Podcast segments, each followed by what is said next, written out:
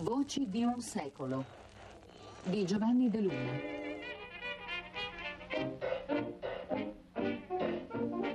Italo-americana. Sesta puntata. Arrivati al sesto appuntamento con questo programma, sembra ormai chiaro che alla definizione della comunità italo-americana concorrono due diversi percorsi. Uno, il primo, totalmente endogeno, possiamo dire così, è legato alle stratificazioni interne alla comunità. L'altro invece è più strettamente connesso al tipo di pressione esercitato dall'ambiente esterno. In questo senso c'era un insulto ricorrente per gli italiani, WOP, without papers, cioè senza documenti.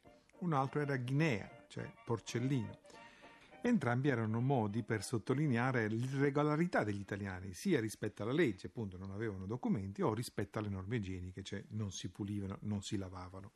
Ma l'ostilità contro gli italiani non era soltanto un dato culturale, non era semplicemente un dato culturale. Per tutta la prima fase della nostra emigrazione, questa ostilità alimentò una serie di comportamenti decisamente violenti che colpirono proprio duramente la nostra comunità.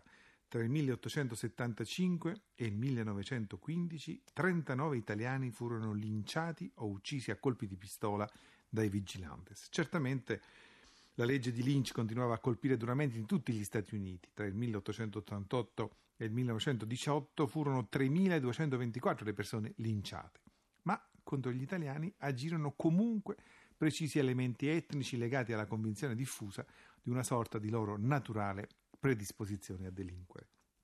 L'episodio più grave avvenne a New Orleans nel 1891. Dieci siciliani furono arrestati e processati per aver assassinato il capo della polizia David Hennessy e quando la giuria li assolse, cittadini autorevoli e per bene assaltarono la prigione massacrandoli tutti, compreso un undicesimo prigioniero sparato e impiccato mentre era ancora vivo e che era stato incarcerato per tutt'altro delitto. Il disprezzo, l'odio degli altri è ancora oggi molto presente nell'emigrazione. In almeno due dei testimoni intervistati per noi da Fiorella Kelly e da Enrico De Aglio sono proprio questi elementi che oggi tornano con accenti di impressionante drammaticità. Ascoltiamo per primo la signora Colapietra, un personaggio che abbiamo già incontrato e di cui ci occuperemo in particolare quando parleremo dei grandi scioperi di Lawrence del 1912. Ritornano comunque adesso, in questa testimonianza, i termini dispregiativi più ricorrenti verso gli italiani, Dego, Ghine, insieme al ricordo delle violenze subite soprattutto dalle donne.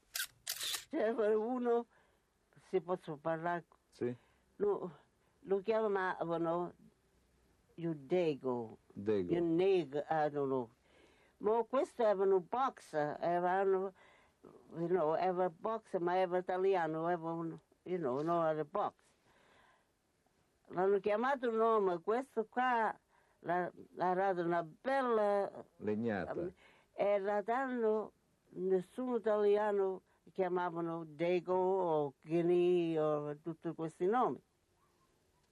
Primo non poteva, e non, la job, il lavoro, non volevano gli italiani. Non volevano? No, si diceva, se deve, io eh, met, eh, a lavorare meglio in un blacco che in un italiano. Nero. Un nero. Meglio un nero che un italiano. Mm. Sì, eh, poi questo Johnny Dinanzio se mi chiamava, ha fatto uh, uh, good licking a questo che l'ha chiamata e, no, e non è più successo niente. Prima quando venivano italiani dall'Italia, uh, sì. non so se erano areci o erano inglesi. Tutti quanti che venivano, mostly erano italiani che venivano, questi qua, la, they got a good beating. Venivano picchiati, venivano ah, yeah, noi, yeah. E, una femmina non poteva passare nella strada, la, I don't know come voi dite, perché le femmine non potevano camminare nella strada, sì. Perché queste case attack le femmine. Attaccavano? Yeah, sì. you know. Aggredivano? Yeah, primo era terribile, primo, le prime che sono venute hanno soffrito. Anche Sadi Pensato, la scrittrice e pittrice che in questa trasmissione abbiamo già ascoltato, sempre intervistata da Ciarella Kelly della Rai Corporation, affolla i suoi ricordi delle parole mali, le male parole, le cattive parole, le cattiverie che venivano rivolte ai Wops, compreso suo padre. E noi poi, non ci piacevano, non ci piacevano le italiane, eh, ne facevano sentire tante disprezzi, valori, male, tante cose ma la cosa è che mio padre era un, un uomo di onore e quando io vittero che io lavorava assai, pagava tutte le bills come aveva a fare, lo rispettavo. E questa è la cosa che mi padre voleva di tutte le cose, un uomo buono e il rispetto della comunità. Lei perciò è cresciuta a Newport? Sì, sì. Perciò in un ambiente quasi esclusivamente di WASPs? Quasi, sì, sì sì, oh, definitely. è vero, è vero. E quali sono i, quali, com'è stata la vita in questo, uh, in questo paese per la sua famiglia? Uh, primo, quando primo viemo da è assai disprezzo e magari le, le maestre nella scuola non, mi, non piacevano a noi. Una, una femmina l'altro giorno mi disse quando io alla scuola a Highland una maestra torna e disse a un'altra maestra, just what we need, another guinea from New York City. She says, ancora ci penso. Ancora? No, quando idea era nica, ah, idea la ma, eh, dalle 30. Dalle 30. Negli anni 30. Sì. Anche le maestre quindi alimentavano diffidenza e disprezzo nei confronti degli italiani. Se di pensato, rielaborando oggi quei ricordi, spiega quell'ostilità quasi in termini di differenze antropologiche, di una sorta di diversità proprio nella concezione dei rapporti umani che c'era tra americani e italiani. Ma anche questa, che appare francamente una razionalizzazione a posteriore, non riesce comunque a cancellare l'amarezza di quel lontano passato quando le, le americane venivano alla casa nostra, io trassi, trassi, senti, mangi, ci donavano vino, ci donavano pum, le mele, ci, ci donavano qualunque cosa che aveva mio padre sempre. E disse, la cosa strana delle americane, che non sono come le italiane, se tu, tu pini alla porta dell'italiano e tu dici, grappa la porta e dici, trassi, trassi, se tu tu nella, nella dalla porta dell'americano. Lo grappano a così due, lo guido di due centesimi, whatever it is, inches. Dice, yeah, secchi boy.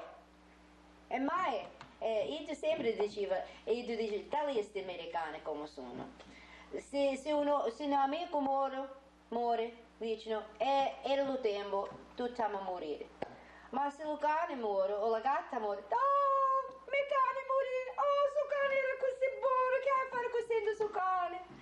Sempre mi piace.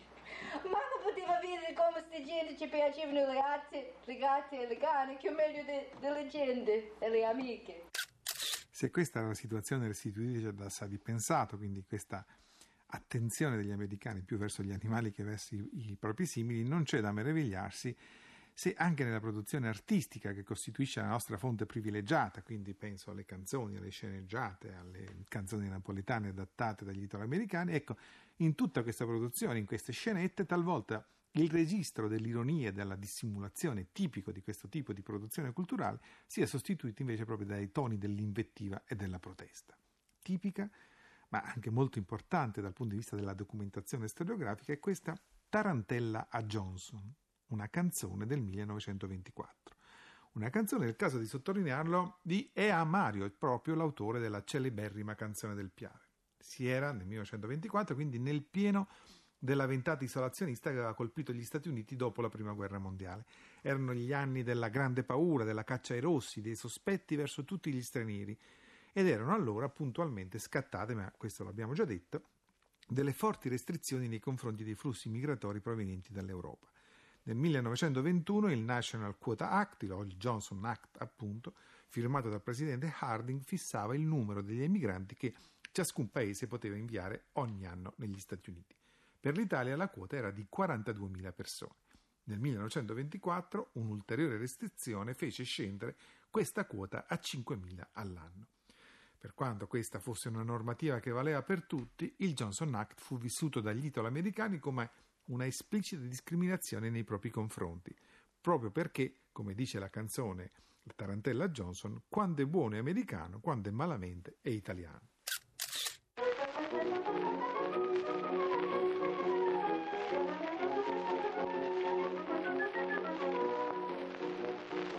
Che è cittadino, per bene rovina si è fatta arrestare. Si chiama Antonio Arnone, è italiano. Lo pulito con tante cose, facendo sonoro si è scannare. Si chiama Jack Arnone, è dice, ecco... Se si tratta di due delinquenti, sono italiani. Se si tratta di due pompieri che si segnalano in un atto di coraggio, sono americani, pur avendo cognomi italiani, pur essendo italiani. Se piglia l'uomo come se fossero tomate sopra la matura e quando non è buono è americana ma quando è malamente è italiana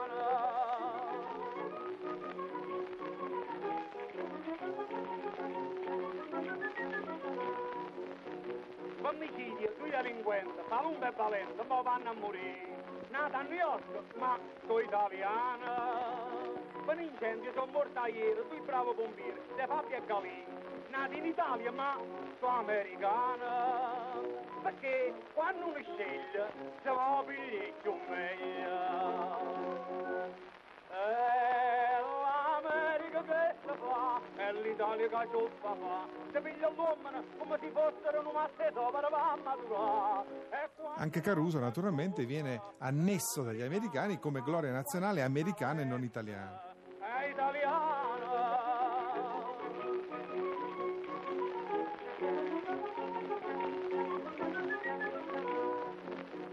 Ma non viste che niente male, non ti sei giornale come una luca. Caruso, porca giù italiana.